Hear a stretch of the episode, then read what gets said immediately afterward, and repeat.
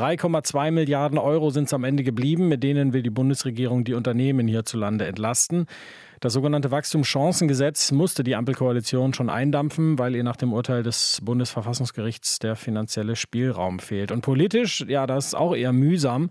Der Bundestag hat zwar zugestimmt, aber die Länder fürchten hohe Steuerausfälle und haben daher den Vermittlungsausschuss angerufen. Dort ist gestern der Durchbruch aber ausgeblieben.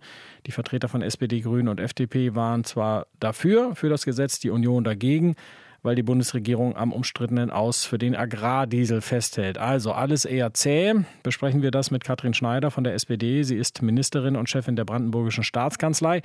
Und sie hat gestern für Brandenburg im Vermittlungsausschuss gesessen und mitverhandelt. Guten Morgen, Frau Schneider.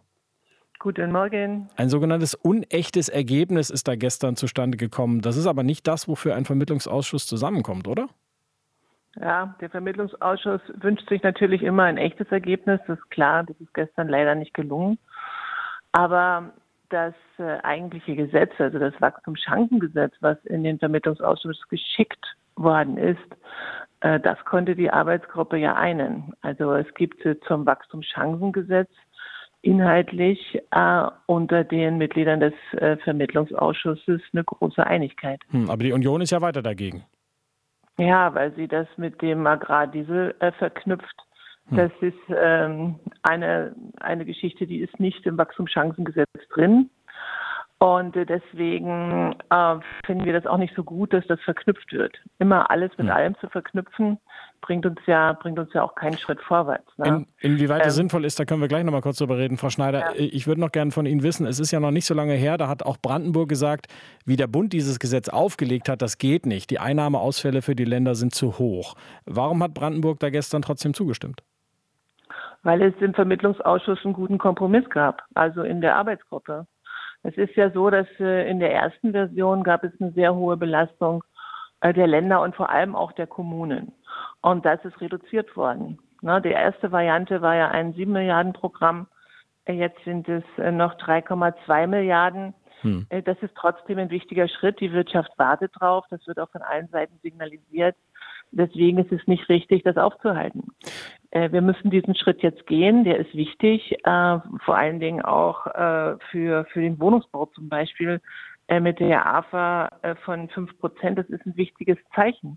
Und wir können ja nicht immer sagen, weil wir an der Stelle und an der Stelle und an der Stelle in anderen teilweise gar nicht inhaltlich verbundenen Dingen nicht einig sind, machen hm. wir gar nichts mehr.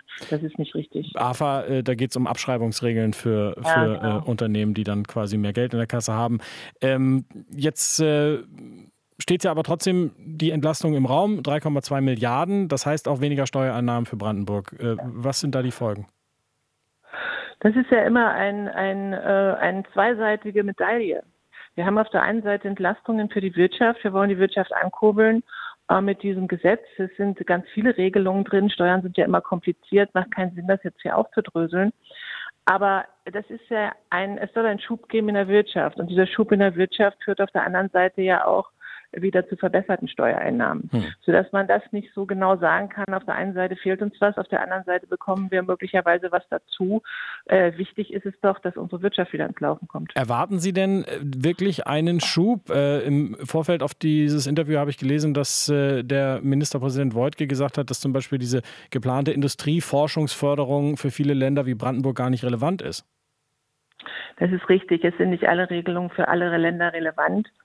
Aber äh, dennoch müssen wir ja mal einen Schritt gehen. Dieses Wachstumschancengesetz, so wie es jetzt ist, er wird nicht alle Probleme der Wirtschaft regeln und lösen. Das ist doch klar. Aber es ist ein Schritt in die richtige Richtung. Und den Schritt jetzt zu gehen, ist richtig. Also insofern haben wir gestern da auch äh, zugestimmt. Dieser Kompromiss äh, ist erstmal äh, ein Weg, den man, den man begehen kann. Wir werden da sicher dann noch weitere Schritte gehen müssen. Aber jetzt zu sagen, wir machen diesen ersten Schritt nicht, äh, dann können wir auch den zweiten und dritten Schritt nicht machen. Deswegen äh, braucht die Wirtschaft jetzt das Signal und das war der Grund äh, für unsere Zustimmung. Frau Schneider, die Union sagt, die Ampelkoalition muss geplante Subventionsstreichungen beim Agrardiesel wegnehmen. Ähm, Ministerpräsident Wolke hält ja diese Streichungen auch für falsch. Das ist ja nun aber offenbar der springende Punkt. Also was muss sich bei den Zahlungen für die Landwirtschaft ändern, damit auch die Union diesem Wachstumspaket zustimmen kann? Wir sind der gleichen Meinung, also wir sind inhaltlich überhaupt nicht auseinander.